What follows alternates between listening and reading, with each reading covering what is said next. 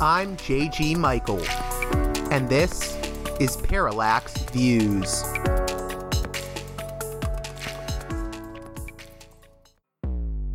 Hello, this is Mike Swanson. In a few moments, you're going to listen to another segment of Parallax Views. But before you do that, let me tell you about my new book, Why the Vietnam War. It's a sequel to my previous book called The War State, which has lots of positive reviews on Amazon. It's been out for years. But this one is a more detailed case study of how the American empire, national security state operate using Vietnam. And I believe it shows also how things work today, how policy is actually made and why. So grab the book on amazon dot com, Why the Vietnam War.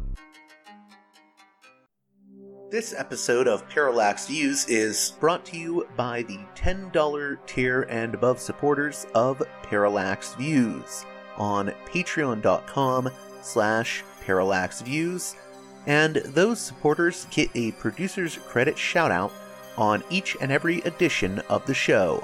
So, producer's credit shout-outs to Mark, Arlen, Spartacus, Gunner, Ed, Gratz, James, Mickey, Brian, The War Nerd, The forty-two Group, Nick, Emilia, Chase, Chris, Orc, Black Tuna, Nathan, David, Holland, Martin, Stu, Jeffrey, Thomas, Elliot, Colin, Michael, Matthew Ho, Brace, Galen, Justin, Nick W., and The Mere Project, M E E R. Thank you again to all of those ten dollars tier and above supporters on my Patreon page. You can join them at patreon dot com slash parallaxviews.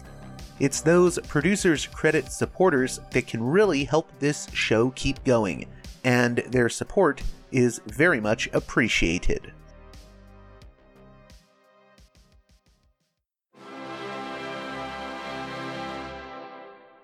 Hey there, Parallax Views listeners. On this edition of the program, we're going to be exploring a rather unique topic, namely American tourism in the Soviet Union.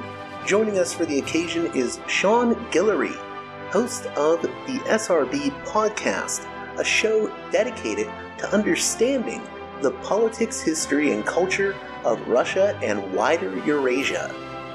Sean's latest project is the fascinating series Teddy Goes to the U S S R, which tells the story of American citizen Teddy Rowe and his visit to the U S S R in nineteen sixty-eight.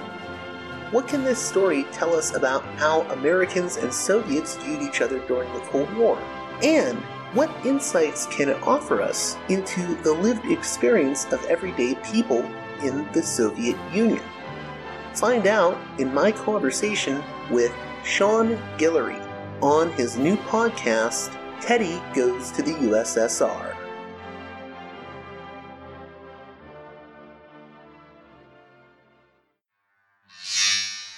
Welcome back to Parallax Views, Sean Guillory of the S R B podcast and uh, the newest podcast project you have, uh, Teddy Goes to the U S S R. How are you doing today? I'm doing fine. Thanks for having me. It's nice to be back. So if you could, for my listeners, uh, maybe you could go over your background and your interest in Russia Sure. and the U S S R.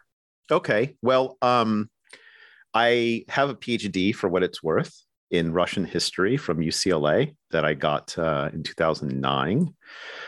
So my my interest in, in the region and Russian history uh, in general um, comes from that, of course. That's where I, you know, learned and read a lot and wrote about lots about uh, Russian history, um, particularly in the Soviet period in the nineteen twenties and thirties. Um, and then uh, in two thousand five, I started a blog, which was called at the time Sean's Russia Blog, um, where I started to write about Russian contemporary politics. And then in two thousand fifteen, I turned that into a podcast, the S R B podcast, which I'm doing uh, exclusively instead of blogging. In fact, I don't do much actual writing anymore. I do mostly audio stuff. Uh, so that that's where my interest interest in, and, and specifically uh, for my dissertation, I wrote about youth, particularly the Young Communist League in the nineteen twenties. But my main interests in terms of Soviet history are, um, say, the social social life of Soviet citizens. How did they live, experience, and shape the Soviet Union and the Soviet system in their everyday life? Um, issues of identity, Um, and of course, things like Stalinism, political violence, and, and those issues that are intimately connected with the, the history of the twentieth century. So let's talk about uh, Teddy Goes to the U S S R. Okay. This is about Teddy Rowe, uh, an American tourist who ends up going to the U S S R. How does, well, I want to talk about how this project came about, but okay. let's talk about who Teddy Rowe was. Okay. So, te- well, Teddy Rowe is, he's still right, alive. Right. Sorry, my, my apologies. He's still alive. Um, he's he's in his very late eighties. He's actually not doing very well health-wise. I don't, I don't know how much longer he'll be with us, but nonetheless, he lives in Billings, Montana. Um, in his career, he worked as a senior staff member for Mike Mansfield, who was the giant senator from Montana, who was the Democratic majority leader in the nineteen sixties. And then for the after um, Mansfield retired, he worked for Lee Metcalf, another giant of um, of um, uh, Montanan, but also American congressional politics. Uh, so he spent his life working in Congress. And um, in nineteen sixty-eight, he got a grant to travel to Brazil, which because he's had a long interest in Latin American issues. And then also he, he was interested in the Soviet Union. So he got a grant from the Political Science Association to go to Brazil and then the Soviet Union. Uh, what's interesting about him and his trip is that um, he went in nineteen sixty-eight, which we all know was a volatile year in many places around the world. Um, The, not in the Soviet Union itself, but certainly in terms of the Soviet intervention and invasion of Czechoslovakia. Um, but he, so he was there in nineteen sixty-eight. You know, we know what was going on here in, in the United States. And, and Teddy actually was involved, at least in his congressional duties, dealing with civil rights legislation in the nineteen sixties. So he was very much personally involved in the politics of the United States at the time. Um, but more interestingly, he goes to the Soviet Union for three months, excuse me, in nineteen sixty-eight, from about April to August. And he um, he go- visits every single Soviet republic, which is the real unique part. So he didn't do what most tourists did, American tourists in particular, you know, your typical Leningrad, Moscow, going to see the churches and the sites. He actually went from Moscow to Leningrad through the Baltics, Ukraine, Belarus, and then through the North and South Caucasus into Central Asia, and then finally the Far East of, um, you know, Vladivostok uh, in the former Soviet Union. So he, you know, this is a really, his trip is a really, really unique perspective in that in terms of experience. But also, as I found out after I started talking to Teddy, and we'll get into how I came across him in the first place in a bit. But he also has a four hundred page diary that he kept at the time. And he has about two hundred photographs that he took. That's incredible. Yeah. yeah. So it's quite a it's quite a documentary uh, cachet of his experience there. And I was lucky enough to to be able to go to Billings in in right before the pandemic hit, actually, and interview him over three days about his trip, his diary, his experiences and observations.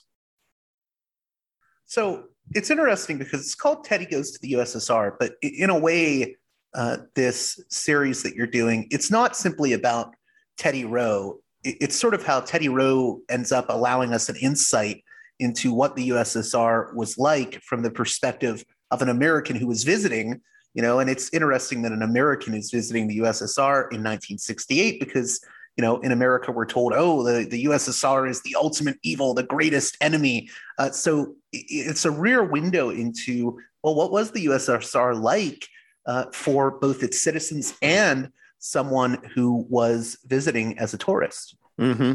Exactly. And, and that's the thing. We, And I grew up, you know, I grew up in the eighties. So, you know, in Reagan's, you know, ratcheting up the Cold War, the evil empire, all of this stuff. And and growing up, um, I didn't know that people, let alone Americans, went in to on vacation to the Soviet Union and were uh, went as tourists. And after doing in doing research for this documentary, I learned that at by the late nineteen seventies, about seventy thousand Americans a year were going to the Soviet Union. Now, most of them were going on your typical vacation that you would go anywhere, week to ten days.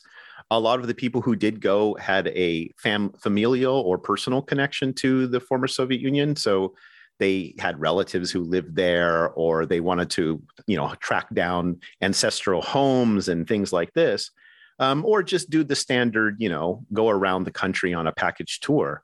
Uh, so that was an interesting phenomenon for me. And and you're right, the documentary is a window. Teddy's trip is a window into all sorts of issues dealing that are going on in the Soviet Union and the broader Cold War and U S Soviet relations in that time.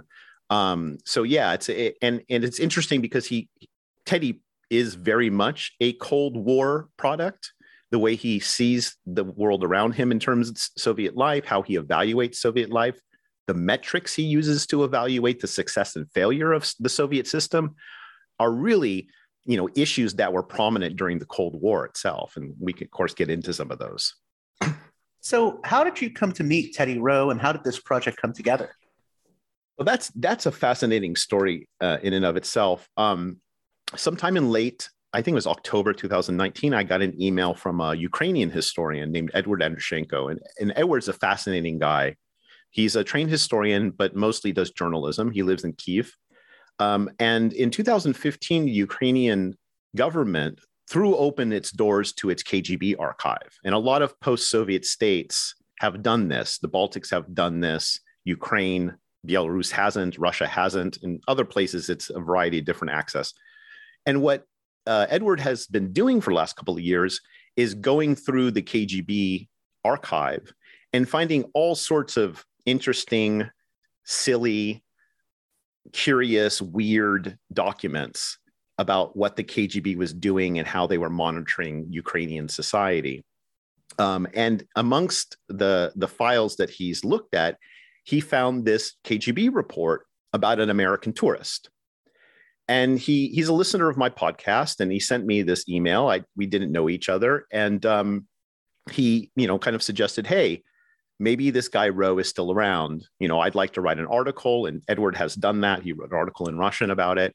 And, you know, given my interest in podcasts, he said, maybe you'd be interested in doing a podcast. And initially, I thought it was just going to be a, you know, a one, one-off deal specifically around the report. Um, so after that, I happened to be able to track Teddy down through Google searches um, and contacted him. And that was a weird situation because it's like you're cold emailing this guy. Uh, you don't know if it's actually him. And you're like, hey, um, are you this Teddy Rowe that went to the Soviet Union in nineteen sixty-eight? Um, yeah, what, what was his initial response to that? Well, he was he was surprised and actually incredibly flattered. Um, and he's since becoming more and more flattered because we we reopened the chapter in his life that he had since kind of buried, right? And he's been doing a lot, you know, rereading his diary and remembering all of this stuff. So it was really good, especially since he's been recovering from cancer for the last couple of years. Um, but you know, he was he wasn't surprised because he knew the K G B was going through his stuff. Um, but of course, you know, he never thought that he would find any kind of confirmation of it. But um, it, it wasn't a surprise to him. But at the same time, I, you know, I, I bet it was quite a creepy feeling on his part, especially since the K G B report itself, um, they clearly took photographs of his diary and translated passages of it because the report has a couple of passages from his diary. So, you know, if you consider like, you know, a couple of spooks rummaging through your hotel room and digging up your, you know, through your underwear to find stuff, it's probably somewhat unsettling, even if you know what's going on.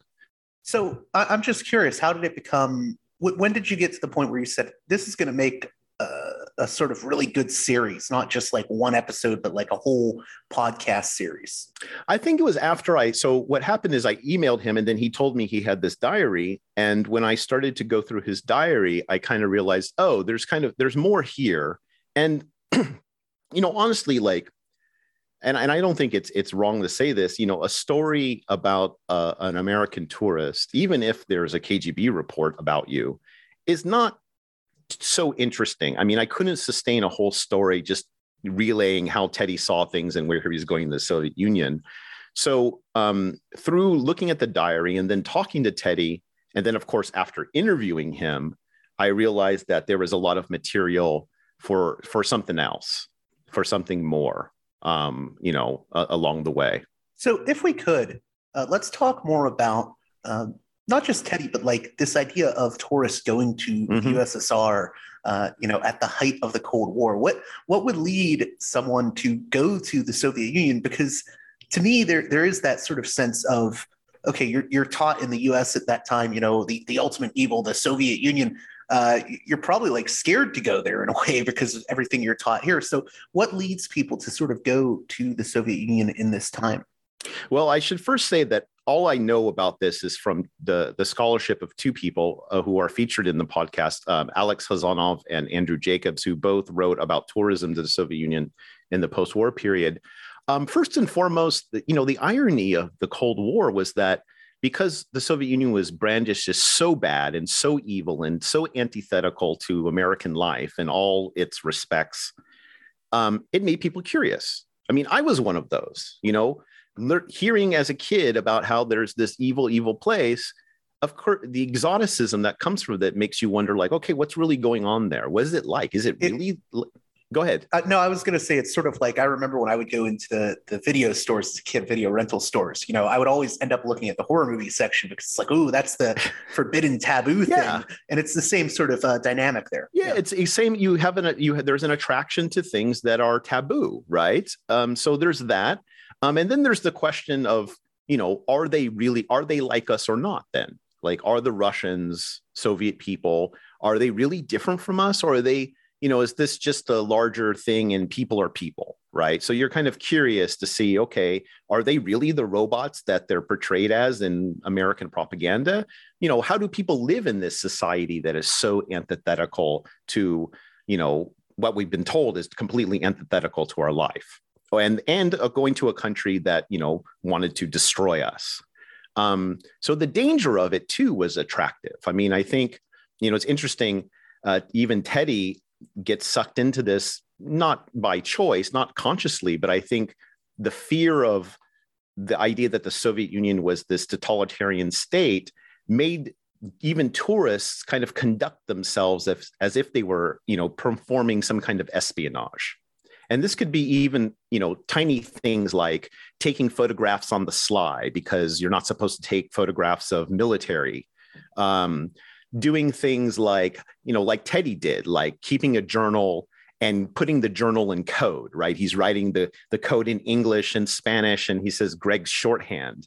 So you're you're you're forced to, even as a tourist, you're you can potentially be sucked in to the world of Cold War international espionage, um, and that attracted people, right? That they could, you know, live out their own kind of James Bond. Um, so that was another reason. And a final reason was, again, as I stated earlier, if you had some sort, some sort of family connection, um, you know, you wanted to like visit your homeland, visit relatives or something like this. So a lot of, a lot of tourists were Ukrainians and people from the Baltics, et cetera. So right now, I, I think uh, you have the first two episodes released, mm-hmm. uh, and episode two is uh, called Teddy Meets the K G B. And I guess uh, when he goes to Kiev, he... Uh, discovers that someone went through his luggage, and then it's only years later later that his suspicions are confirmed. Let's talk about that K G B report and uh, what's in it. Well, um, so first is, is is the funny story of how Teddy realized that people were going through his stuff, because again, as I said, you're kind of you play you kind of cosplay espionage. He had a suspicion, and he um, left a string on his luggage. And of course, you know, when he'd get back, he'd check it in and would be disturbed, right? So he knew somebody was going through his stuff. So what he did in response, which I think is really funny, he left them a note. He wrote a note, left it in his luggage and said, hey, I know you're going through my stuff. If you want, if you have something to ask me, just ask and I'll tell you whatever. I'm, I don't have anything to hide. Um, so that was, that was kind of funny. But the report itself, in many respects, it reflects not Teddy's activities, but what the Soviets, how they understood this American tourist. Now, it's important to say that why was Teddy followed or why was he monitored? Well, because of his political connections. You know, yes, they had surveillance over tourists, and we can talk about how that was conducted. But for people like Teddy, if you were politically connected, right, the staffer of Mike Mansfield, the Democratic majority leader in the Senate, I mean, they're going to be interested. Like, why is this guy here? What is he doing? He can't certainly just be a tourist. And in fact, they accuse him of engaging in in espionage, and or in he, or he's connected to the American security services in some way. Um, they also accuse him of spreading his Americanness, so like criticizing the Soviet system, pumping American values, pumping the American political system, things like this. They strangely accuse him of trying to obtain a manuscript to publish abroad, which is another fear the Soviets had after the, the Pasternak affair with Doctor Zhivago um, the decade before. Um, so it it it the K G B report presents a, an interesting contradiction, because on the one hand, the Soviet government wanted tourists. They wanted the hard currency. They wanted to showcase the Soviet system. They wanted to normalize it. They wanted to say, hey, look, and, and also it's important to note that this is also the period of détente, right? So relations between the United States and the Soviet Union are better than they had been before, and then certainly after in the nineteen eighties. So they want to normalize and, and increase cultural exchange and stuff with foreigners. They're interested in foreigners coming. But at the same time, they're highly suspicious and paranoid about what those foreigners will be up to when they're in the Soviet Union. And so it's this tension that you see partially the, the, um, the K G B ref- report reflecting. Let's talk about that a little bit more, about like why the Soviets would want tourists mm-hmm. uh, to come to the Soviet Union. Well, I mean, first off, like I said, to showcase the system. They wanted to show, particularly for people from the third world, right, from the global south, to show the Soviet Union is a model of development that can be adopted, right? You know, here we were a backward peasant country thirty years before, just like you in the third world. And look what we've done. We defeated Nazism, we've reconstructed, and now we have a normal, you know, style society, right, with all technological advancements and things of the day, you know, television, radios, metro, all of that stuff, literature, culture, et cetera. So a lot of it is just this, like opening yourself up to the world, but also, you know, having Westerners come um, to, to see the Soviet Union, to get the hard currency. I mean, Intourist, the, the agency um, responsible for tourism inside and outside the Soviet Union, um, was a huge state corporation. They wanted the money. They wanted the hard currency. And this was a way to get it, because once tourists came to the Soviet Union, they were given, they were almost on a different currency system of sorts. They were given coupons and kind of like traveler's checks, so they could collect the hard currency. So these are some of the, and, and also, like I said, I think the goal to normalize the Soviet system is a real important point for, for the authorities. I want to get more into the uh, the sort of surveillance system that they had for keeping tabs on tourists. But first, the other thing I want to note here is that just the idea of uh, American tourists coming to the Soviet Union, the other aspect that interests me is uh, I'm assuming, you know, you're an American tourist that goes to the Soviet Union, that, you know, there's probably paranoia about like, why are they here? Are they here for ulterior motive reasons? And I'm I'm sure that that's also going on with the U S government too, right, thinking, oh, what, what, what are these people going to the Soviet Union for? Is that also true? It was in the early sixties, in the late fifties and early sixties, there was actually a report, and you can find it on the, the website for the podcast, teddy two u s s r dot com. Um, it was a report that was commissioned by the U S Senate about the fear of Americans going to the Soviet Union and coming back as vehicles of Soviet propaganda. Um, so in, in the early Cold War, there was that concern. By the by the mid-sixties, this attitude changed, because the United States, you know, it the United States government understood soft power very well, and they understood that they were very good at it, far better than in, in the competition of soft power. The United States would beat the Soviets pretty much almost every time. I mean, you can even see the the that today.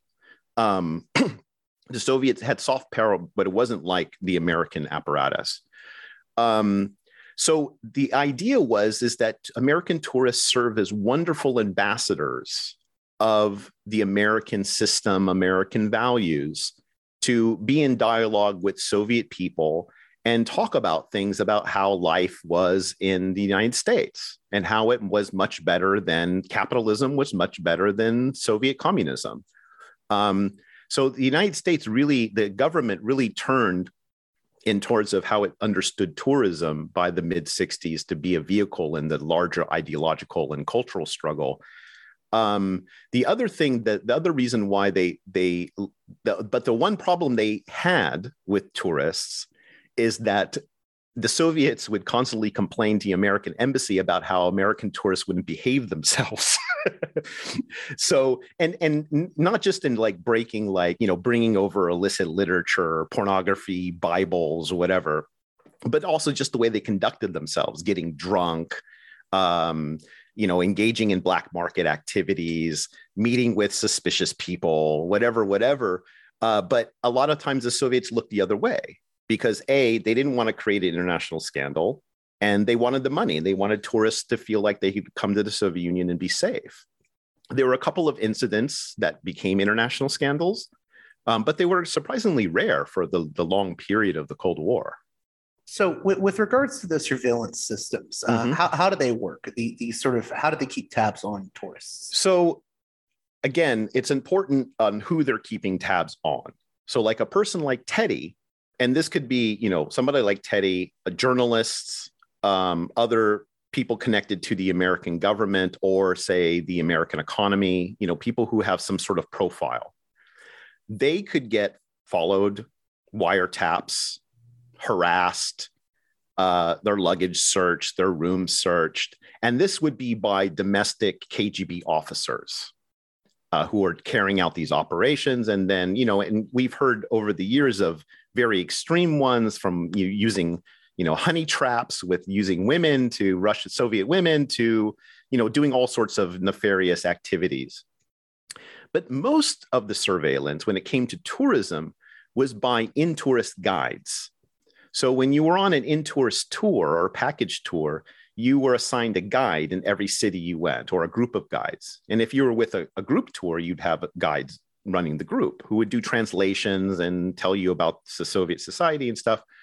One of the thing, and, and these guides are interesting because most of them are early twenties. Most of them are young women who studied foreign languages. They're interested in foreigners. Um, they're interested in Western culture.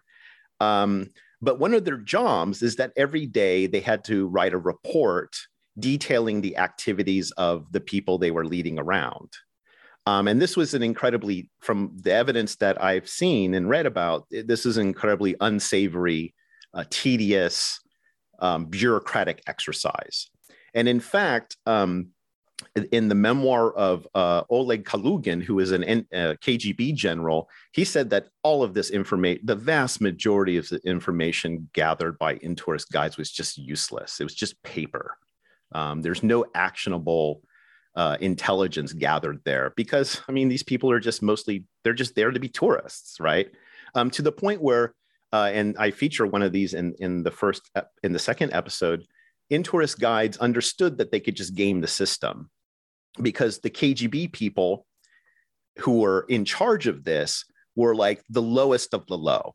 They were either old guys, retired, but still hanging on, or like the most incompetent, lowest level ranking people who would sit in the fifth floor of Soviet, the big Soviet hotels and monitor activities and get these reports and meet these Intourist guides to file their daily reports. And uh, one of the Intourist guides that I, I talk about went to see these K G B guys and just immediately realized that they're just these old guys, these old washouts that are just like harmless. she described she describes it as like, all I wanted to do is like serve them some tea. And she just started making reports up. You know, she made up some tourist names and started to write the reports, you know, showing herself in a favorable light and then like circulating them between each other, like Intourist guides, like sharing and copying. And so a lot of it also speaks to the fact that on the one hand, you have this state where you're monitoring foreigners and domestics, et cetera, and you're using informants, which is another thing I didn't mention. And then you have this total shit show on the ground where it's just a performance. It's is as it's as Alex Hazanov says in the in the podcast. You know, you produce reports because your job is to produce repro- your job. You re- produce reports because your job is to produce reports. It's a bureaucratic inertia. So it's interesting. You said earlier uh, that Teddy is obviously a product of the Cold War. And I'm interested in teasing that out a bit. What, what sure. do we mean when we say he's a product of the Cold War? And how does that maybe color his perceptions of his experiences while in the Soviet Union? I think the best way that this comes across is how he measures Soviet society. So what is he interested in? He's first and foremost interested in consumerism. You know, the standard of living race was a main theme of the Cold War, and one that America won very easily, right? You can think back to the, the, and the next episode will detail this story. You can think back to the infamous kitchen debate between Khrushchev and Richard Nixon. Um, and so the way he measures the success and failure of that system is in terms of how it can provide various goods and services. How much do things cost? Can Soviet people buy and own cars is a big issue. Now, on the one hand, yes, indeed, Soviet consumers wanted to consume more stuff. They wanted to buy cars. This isn't something that's just imposed on you know, through American propaganda. However, Soviet people in the sixties were also consuming more and had more access to goods than any other period before. So the question is, is how do you measure the, the system? Do you measure it on its own terms, or do you measure it according to American terms? And if you measure Soviet consumerism through by the criteria of the United States, of course, the system looks like it's a total failure. Of course, all of these things, these people are living horrible compared to, you know, middle class, white, male standards of mid-century America. Yeah, I'm really interested in hearing more about uh, this consumerism episode. The next episode, I think it's uh, Teddy Goes Shopping. Is Teddy Goes Shopping. The name of the episode, because I think we always hear about, um, you know, speaking of soft power in the U S, I've had people say to me, well, you know, what what really did the, the Soviets in was that, they, you know, they they just wanted our culture. They wanted our Levi jeans and things mm-hmm. like that. Uh, but it sounds like it's a little bit more complicated than that, too, at the same time. Absolutely. Yeah, they wanted that stuff. A lot, especially young people wanted that stuff, right? They wanted to listen to the Beatles, and many did. Um But at the same time, you know, it's a bit presumptuous. And, and this goes to the other thing about American-Russian or Soviet-Russian relations, is that Americans have a tendency to evaluate, say, the Soviet system as if Soviet people want to be just like them, right? There's this, there's this universalist thrust of American identity that presumes that everyone else in the world just wants to be like us. So, you know, in this issue of consumerism, it's basically thinking, well, of course, Soviet people want what we have because we're Americans, and they just they're just little Americans in the making. And if it wasn't for this evil imposed communist system, they would be just like us, right? That's the kind of logic of it. But, you know, when you look at it, like I said, Soviet people are consuming more. And, and I think what's most interesting, like in other advanced societies in the mid-twentieth century, Soviet people are becoming consumers just like everywhere else. Their identities are tied to how they consume things, uh, what they consume, how much of it they consume, what others consume. Um, they are scrutinizing or consuming or buying things based on different criteria, not just of how much something costs, but what is its affective qualities? Is it in style? Is it modern? Is it European? That's another thing. Like products from Europe were given more, you know, cachet than, say, Soviet-made products, or products made in Eastern Europe, in the Eastern Bloc, were considered higher quality than Soviet products. So you have all of these identity issues, which are not unfamiliar to all of us. Um, and I think that's what's interesting about this story is that, on the one hand, you can't measure Soviet consumer life according to the criteria of American consumer life, but you can see an interesting convergence of modernity and how Soviet people interact with the world around them and interact in terms of being modern consumers and consumer identity. Yeah, that's a really interesting part of this story for me, because I think it's always interesting to me that we sort of point out the differences, I mm-hmm. think, when it comes to uh, other cultures. So, you know, oh, oh th- this this culture is completely foreign to us and they're all like Borgs. And I'm, I'm sure it's true on the opposite end, too, where they're yeah. just like, mm-hmm. oh, you're all dirty Americans and you you hate black people and you're lynching people. And so, but you kind of tease how, how you know, in a lot of ways, we have more in common than we realize, the, the regular people. Mm-hmm.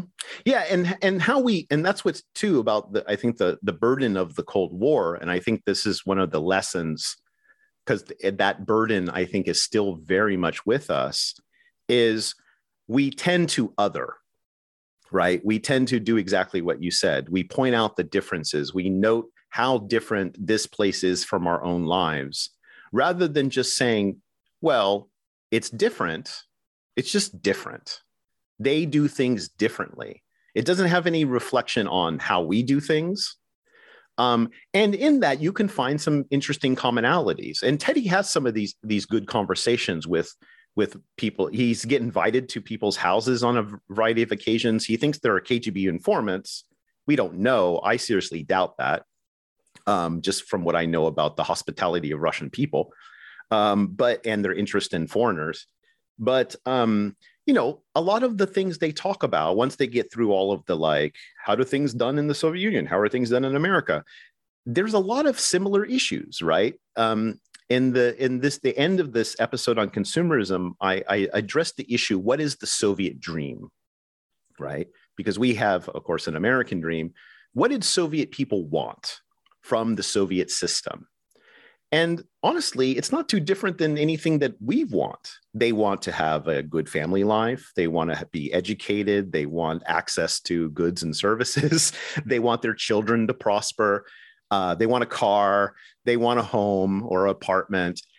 I mean, these aren't foreign things. These are just kind of, you know, it, it says something to me about how, you know, despite the differences of our two political systems, differences in our culture, there's a lot of common things that we both aspire to. And, and I think we should start working to that than rather focusing on our differences. No, I, I definitely agree with that. And I also think, you know, it's interesting because it brings to mind a guest I had on recently, um, Emil Dreitzer, who uh, he wrote for a satire magazine in the Soviet Union called, I think it was called Crocodile. Crocodile, yes. Yeah, mm-hmm. yeah. And it, it's funny because he told me when I interviewed him uh, that Americans were shocked that he wrote for a Soviet satire ma- magazine or publication, because they would say, Soviets can't do satire. They don't have right. a sense of humor. And just, it's it's bizarre when you think about it, that we think that we're that much far apart. Mm-hmm. Mm-hmm. Yeah, there's a there, one of my favorite parts of the consumerism episode. It, it deals with, it talks about this um, Soviet comedian named Arkady Raikin. And he was like the most popular comedian. And he did a lot of satire about the Soviet system.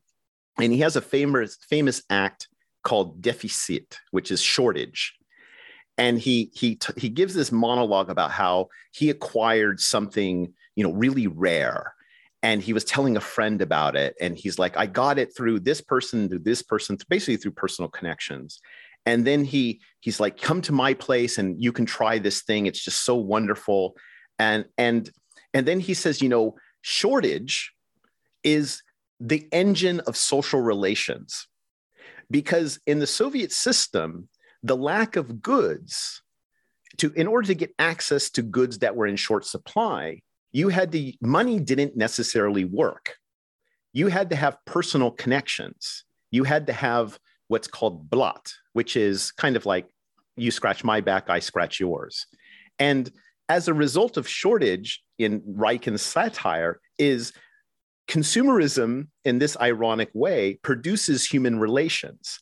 And he ends his thing by saying, if there isn't any shortage, then what is there left of human relations? If we can have, he says, you know, yes, let's have everything. Let's consume this. Let's consume that. But by God, let us have something in short supply. And I thought that was a really interesting um, way of looking at of satirizing the shortage of the Soviet system, but also the re- how to understand its results. Now, the, the last thing I want to say about evaluating Soviet consumerism is In making that episode, I started to think about consumption in light of climate change, where one of the drivers of climate change is one, not the only one, was is overconsumption, the disposability of consumer products, right? The fact that you can, we consume all this stuff and then we have to ship the trash somewhere. Perhaps thinking about and reconsidering the role of consumerism in our life and looking at the Soviet system, not as a way to adopt it or replicate it or anything like that, but maybe trying to find different values that aren't so based on consumption. Because instead of, you know, consumerism was a thing, of course, in the Soviet Union, but it wasn't the only thing. Things like culture. You know, if you go into any educated Russian's home, books, um, other types of values that were, were prominent that I think are worth keeping in mind um, in how we move forward in the future. So I, I had mentioned uh, the the issue of uh, race very briefly yeah. there, mm-hmm. and you're going to have a whole episode on that. Yeah. And I know that race in the Soviet Union and race relations in the Soviet Union has always interested you. So could you talk a little bit uh, about that issue and about Teddy's experiences?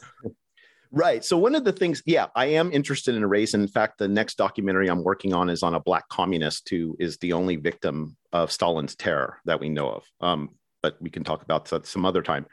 Um, Teddy is asked repeatedly, and this was a trope of Soviet propaganda, you know, why are you guys lynching Blacks? What's up with that? What's your problem?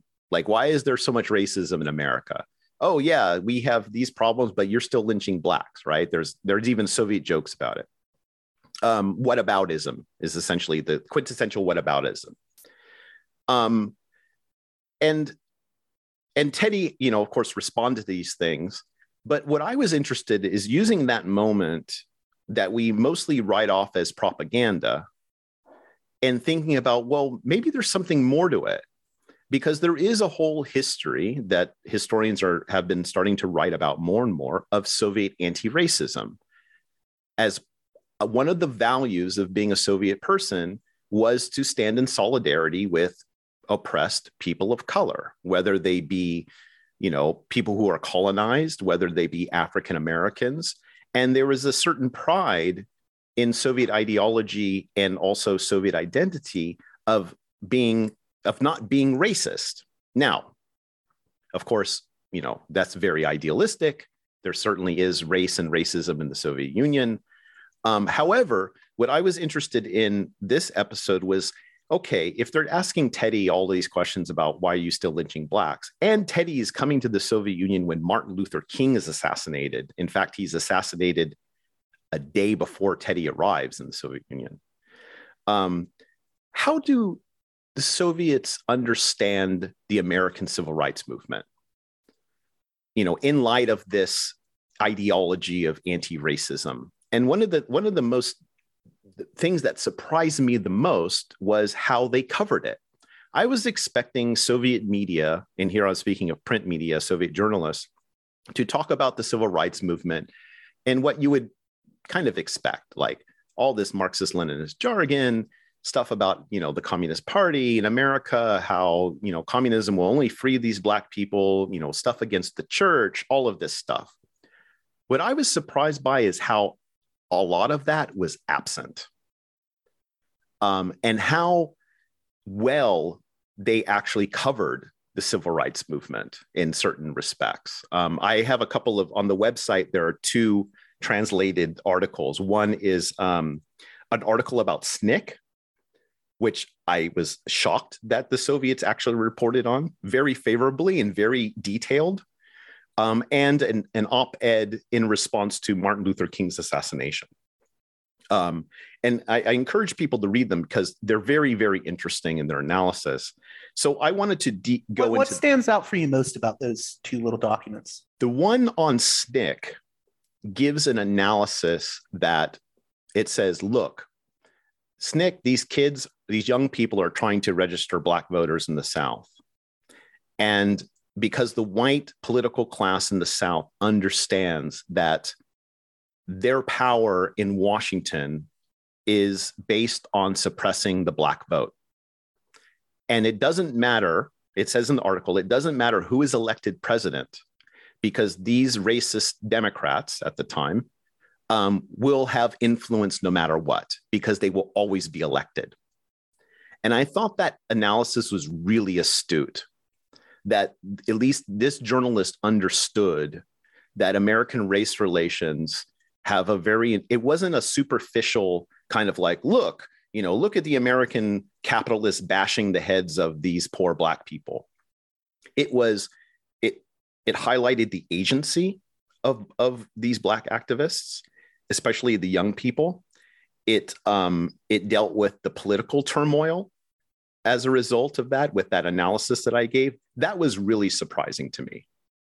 Um, the other thing that was surprising, well, I shouldn't say surprising, but um, I wish there was more understanding in the American context, is the relationship between civil rights and the war in Vietnam. Um, in one of the op-eds in response to King's assassination, they wrote, the author wrote, the, the same bullet that killed King is the same bullet being used to kill in, in Vietnam, which I thought was a, a really astute analysis. Um, but not just in terms of like, they didn't denigrate King, which is what I expected because he was a real, he's a, you know, pastor, but they also, you know, covered, uh, Fred Hampton's murder a little bit. They only mentioned Malcolm X once. They mentioned, um, other smaller figures, particularly if they were, they were beaten or murdered. Um, Medgar Edgars, Edgars, for, for example. Um, Stokely Carmichael, they mentioned. So they had a like a better, and of course, Angela Davis, which was the big one, and the Black Panthers to some extent too. But they certainly were covering it in far more detail than I expected, and not just in these like not broad, just as like a whataboutism type not a, thing. Just about a whataboutism, and not just these kind of broad ideological like, you know, memes. Um, and and the other thing that came across too is that you can see in reading some of these articles that the journalists really Um, connected with the values uh, and the moral authority of the civil rights activists, which was another interesting aspect, that they they seemed to be able to, they understood this, what they were doing and what their what the language they were using to some extent. And I can't help wonder, as a Soviet journalist writing about the civil rights movement, how do you understand Soviet society as a result? That I don't have an answer for, unfortunately. Yeah, it's really interesting to me because, you know, I've covered, like I said, I, I've talked to Emil Dreitzer before about his experiences in the Soviet Union. And he was, you know, since he's uh, from a Jewish background, mm-hmm. he would he would talk a little bit about experiences of anti-Semitism right. that he had in the Soviet Union. So I, I feel like there's there's a lot of things going on at once where you have, you probably do have Absolutely. racism and xenophobia in the Soviet Union. And you also, at the other end of that, have people that are very sincerely committed to a sort of anti-racist yes. ideology as well. So it's it's very it gets very complicated, I think, in a way. And and that's the whole point. You know, I'm not I'm not trying to say that the Soviet Union was some sort of ideal anti-racist utopia. Um, ra- anti-racist was a a sincere belief, a sincere ideological value. It was also a pragmatic foreign policy. It was also a propaganda weapon. It was. It was also a way to um, allied criticisms of the Soviet Union. And at the same time, you would have anti-Semitism. You would have violence and discrimination against particularly African students who come to the Soviet Union in the nineteen sixties and seventies to study. You have, of course, uh, you know, racist or ethnic discrimination against non-Russian minorities in the Soviet Union.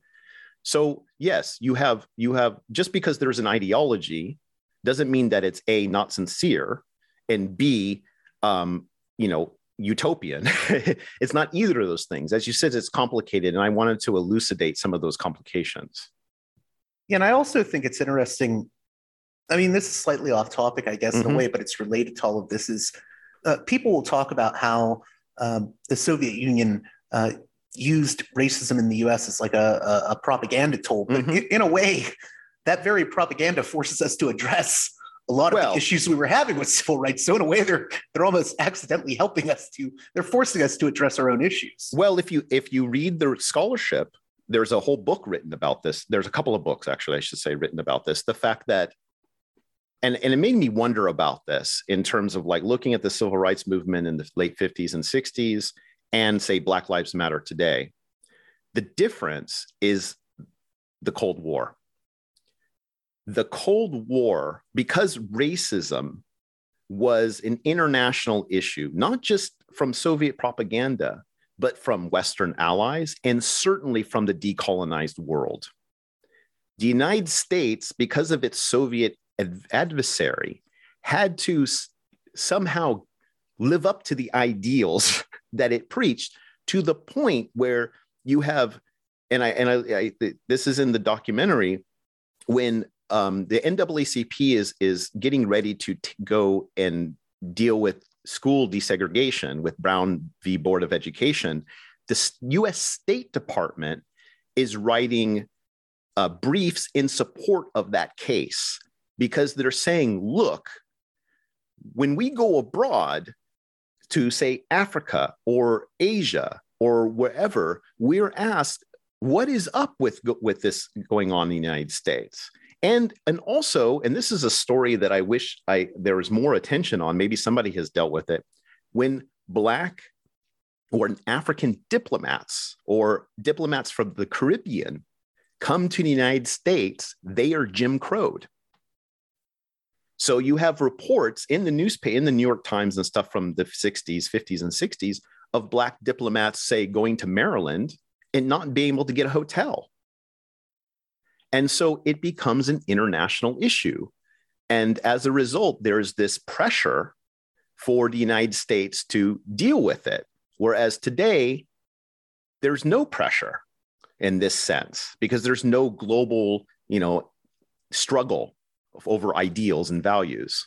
I was going to say, you can even apply that to other things in the sense of, it's weird. I often tell people, I think that the Cold War in its own way had Uh, certain positive benefits in the sense of, and don't get me wrong, I'm not. No, no, I yeah, completely agree but, with you. But what I mean is, like, um, you know, I, I think there was an idea, oh, we have to, you know, keep up with the Soviets when it comes to culture and art. Mm-hmm. So there was more funding of science, the arts by the state. Yeah. And science. And, you know, I think uh, even with like the rise of communism earlier in the century, I think labor had a lot of wins, because people in the U S were thinking, well, we have to do something. We don't want them to go full communist. I think there's there's a lot to that, and scholars of the civil rights movement have pointed this out as well. Um, that, you know, granted, we're not trying to take the agency away from those activists, you know, on the ground who are fighting and dying for their rights, but at the same time, it creates a context. The other thing that's interesting about the Cold War and the civil rights movement, and this is something I'll be dealing with in the other documentary I'm doing on the twenties and thirties, but it allowed for people, Black activists, to connect with Indian activists. You know, Indian, India kicked out the British. What is their experience? It created an international movement and international connections that I think is sorely missing today, you know, in this like lines of international solidarity. And one can say what you can about Soviet anti-racist policy and its pragmatism and its cynicism and everything, but you cannot deny the fact that the Soviet Union provided material aid to help um, people fight against colonialism. So there, there's power in the fact that a major state like the Soviet Union rhetorically supports oppressed people.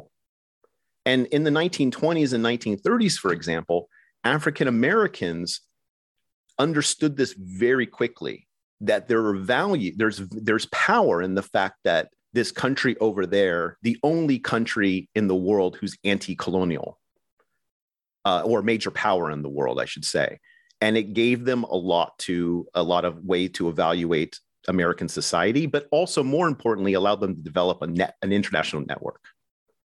So I know we're running up against the hour here, and there were just maybe one or two more things sure. I wanted to cover. And I, I don't want to give away all the episodes uh, just in this one sitting, but sure. I, I was interested in uh, talking a little bit about Teddy's experience with, uh, you know, the, the quote unquote regular people yeah. of the Soviet Union, and what that says about their lived experience within the Soviet system.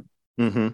So um, that, that that's the la- the fifth episode is about essentially trying to capture everyday life. Now, a, f- a couple of caveats first. First off, you know, Teddy did not interact with, you know, regular working, working class people, people from collective farms.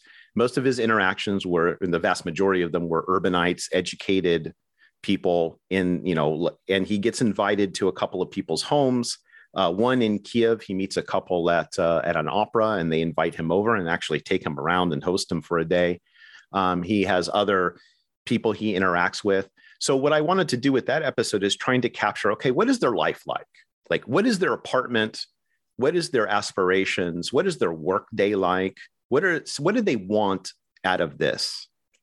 Um, now, the first thing one should say is that Teddy, there is this in the one of the, the Cold War context for this is, is such. Because the Soviet Union was viewed as only propaganda, right? If you go to the Soviet Union, you're only going to be fed and told what they want you to hear and see. So how do you get around that? Well, you interact with the quote unquote regular Soviet citizen, because then you can get below the propaganda and see what quote real Soviet life is like. And so Teddy had that perspective too. He didn't want official meetings. He wanted to meet regular people um, because he felt, you know, if he, he wouldn't learn about real Soviet life. But then at the same time, he constantly had these be- views that perhaps they were informants. He was questioned whether, you know, did this person sit next to me on a train because uh, they were supposed to be there? Or is it really a genuine kind of interaction? So there is that Cold War covering. Um, his interactions, because of his own personal interests, he was interested in how Soviet people understood their political system. Um, you know, who did they have any uh, role in shaping or shaping Soviet politics? Uh, and of course, he compared this sometimes quite naively, I think, to the American system. So he would say things like, well, you know, yeah, you can't, you don't vote in America. It's one person, one vote. And at one point I'm like, Teddy, this is nineteen sixties, man. There's no one person, one vote. You have people fighting and dying for one person, one vote. Like, this is a really naive view of American society. Um, but what kind of he discovered is that the people he interact with, you know, when you look, I think when you're looking for the quote unquote regular Soviet citizen to learn about real Soviet life, you're expecting them to be dissatisfied. And what you have is, yeah, they're dissatisfied, but they're also satisfied. You know, they're not really interested or care that they're kind of like, I mean, I don't want to be banal about it, but their their views on life are are no different than most people. You know, they're not. Well, it's, totally... it's like in America. I think we have a lot I mean, of people that are alternately satisfied and dissatisfied with abso- life at the absolutely. Same time. And and I think that's the that's the thing. I mean, I guess in a way, like my story is trying to normalize life there to a certain extent, in the sense of like people are complex. Um, they the systems they live in a lot of times function like water. You know, you can't step outside of it. You can't really, even if you have an oppositional perspective, it's still within the system to, to a large extent. Um, and how Soviet people like went about their work day, um, you know, getting up in the morning, going to work, et cetera. At the end, though, what really fascinated me was, again, this is another point of potential convergence, is that by the late sixties and early nineteen seventies, Soviet people seem to be becoming, having a sense of alienation that we see throughout the Western world in the seventies. Now, the standard story is that, well, Soviet ideology was totally empty, right? It was just performative. There's no content there. Um, but as one uh, uh, one person I interviewed for the for the series, Alexei Golubyov, said, that, well, not only do you have a skepticism of politics and ideology in the Soviet Union, you also have a skepticism of science. You have people gravitating to, you know, third world, not third world, I should say, gravitating to like horoscopes and astrology and U F Os and conspiracy theories. The, the master narratives that govern Soviet society, but also govern American society, are fragmenting. And people are turning more inward. So you get the explosion, and this was a real surprise to me, to me, of self-help books in the Soviet Union in the nineteen seventies. How to conduct your life, how to have a good marriage, how to have a good sexual life, how to um, you know, express your inner self type type stuff. Um, and that was really fascinating to me. You get a different type of, um, as Alexei put it, biopolitics of the self, of the governing self. And it's as a re- partially as a result of consumer society, mass media, and a general alienation and fragmenting of the master narratives that govern, say, Soviet society. And you see similar manifestations in other places in the world as well. In some ways, it seems like... Um... Teddy Goes to the U S S R is, you know, you mentioned modernity earlier. It's almost yeah. about modernity in the twentieth century, a I story mean, it, of that. Yeah, it is partially a story of that um, because, you know, it, it and that's what I think one of the things that struck me as someone who in my my studies of Soviet history, I know a lot less about the nineteen sixties and nineteen seventies than I do about the twenties and thirties. So really um, doing the research for this was I learned a lot as well. And one of the things I did learn from all of the scholarship, many people I know personally are doing, except people I talk to, is you get an experience of the late twentieth century that is, you know, what we call today globalization. So in closing here, I guess, why should people be interested in the subject of, you know, an American tourist that goes to the U S S R? I mean, we're, the U S S R is gone. How how is this relevant to today, maybe, in in, in U S-Russia relations today? Well, uh, in a few ways. First off, um, like I said earlier, I think the shadow of the Cold War continues to structure our brain. Um, we tend probably to... in both the U S and Russia. Very much so. Yeah, yeah, yeah. No, no, no exclusivity here on the American side, though. You know, because I live in America, I can talk more about that. But yes, it we still. look at each other uh, in a binaried way. Um, we we look at the world in a binaried way. Look at the way, you know, as tensions increase between the United States and Russia in the last fifteen years or so, how terms like the new Cold War, right? The, you know, all of this kind of rhetoric from the past is coming back that really frames how we understood, say, the Soviet Union and how the Soviets understood America. Um, and this is despite the fact that, you know, Russia is a capitalist country that, you know, until a couple of months ago was fully integrated into Western economic and financial systems. Um, so I think part of that is a reminder that we, this still structures how we look at things. The second thing is, is that, you know, to, and this is another thing I've been interested in for a while, is the role of Russia slash Soviet Union in the American imagination and how a lot of that imagination is really about us. How so? Because, so take the simple reason if, oh, the Soviet Union, our greatest enemy, oh, they think communism is going to rule the world, they're going to bury us, blah, blah, blah, blah, blah. Well, you know, look, you go into one of their department stores and they don't have as much stuff that, that you can buy in America. Well, that means that look how great the American system is. It reaffirms our own sense of superiority, um, which I think is another problem in the sense that we we have a tendency to other, um, and we have a tendency to use that otherness for our own um psychological and social superiority and comfort. And I think that, say, uh, and I just read something this morning to talk about the current war, the role of the war in bolstering American international leadership that has been flagging and declining and problematic for the last twenty years, right? It revitalizes the American idea. It revitalizes the, the, the West as a social, political, cultural entity. Right. And it's the, sort of, you know, it, it helps people wipe away the uh, bad memories of Iraq. Yeah. And amongst many other things. Absolutely. It says, you know, so I think that is the other lesson that, you know, I think we need to be self-critical and aware of when we create these differences, and we, you know, differences are fine. When we do, when we move into othering, I think we have to ask ourselves, what is this othering serving a narcissistic purpose?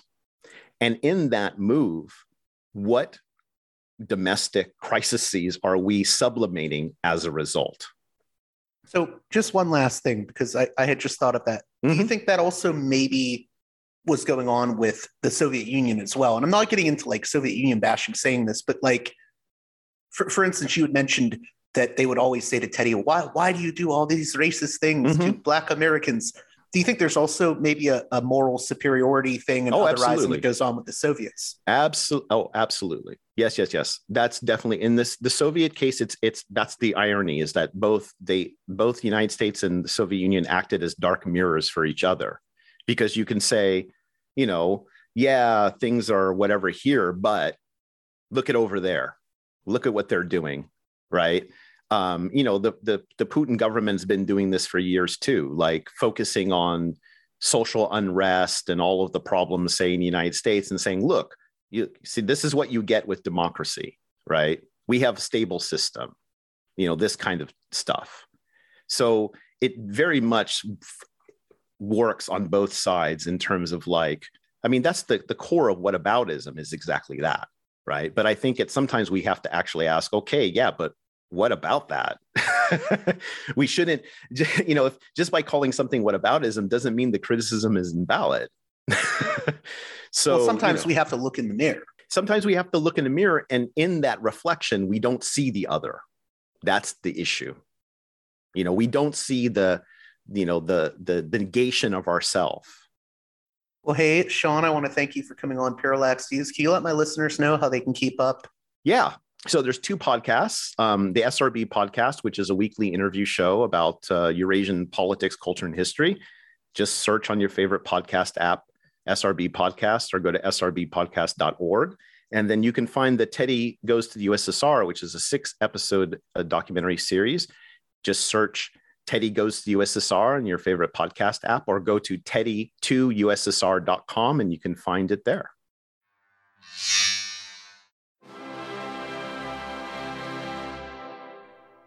Well, that does it for this edition of Parallax Views. I hope you enjoyed my conversation with Sean Guillory, and that you'll check out his podcasts, the S R B podcast, and Teddy Goes to the U S S R. As always, if you appreciate the work here I do at Parallax Views, please consider supporting me on Patreon at patreon.com slash Parallax Views. One more time, that's patreon.com slash Parallax Views. It is you, the listener, that makes this show possible. And with that being said, until next time, you've been listening to Parallax Views with J G. Michael. To Parallax Views with J G. Michael. The way out is not simply to say, don't do it, just to prohibit. It's nothing else. If we don't do it, others will be doing this like crazy. So, you know, we have to confront the problem. But no, basically... Basically, I'm, I know of the great anxieties, problems, new forms of control, but it's also new forms of freedom. This is why I always emphasize that uh, uh, internet and all this new digital stuff, it's a very ambiguous phenomenon, but it's the field of struggle. New forms of enslavement, but at the same time, new incredible forms of freedom. We have to accept the fight with no nostalgia for old, allegedly more authentic communities or whatever. I'm not afraid. I'm not afraid. I'm not afraid. I'm not afraid.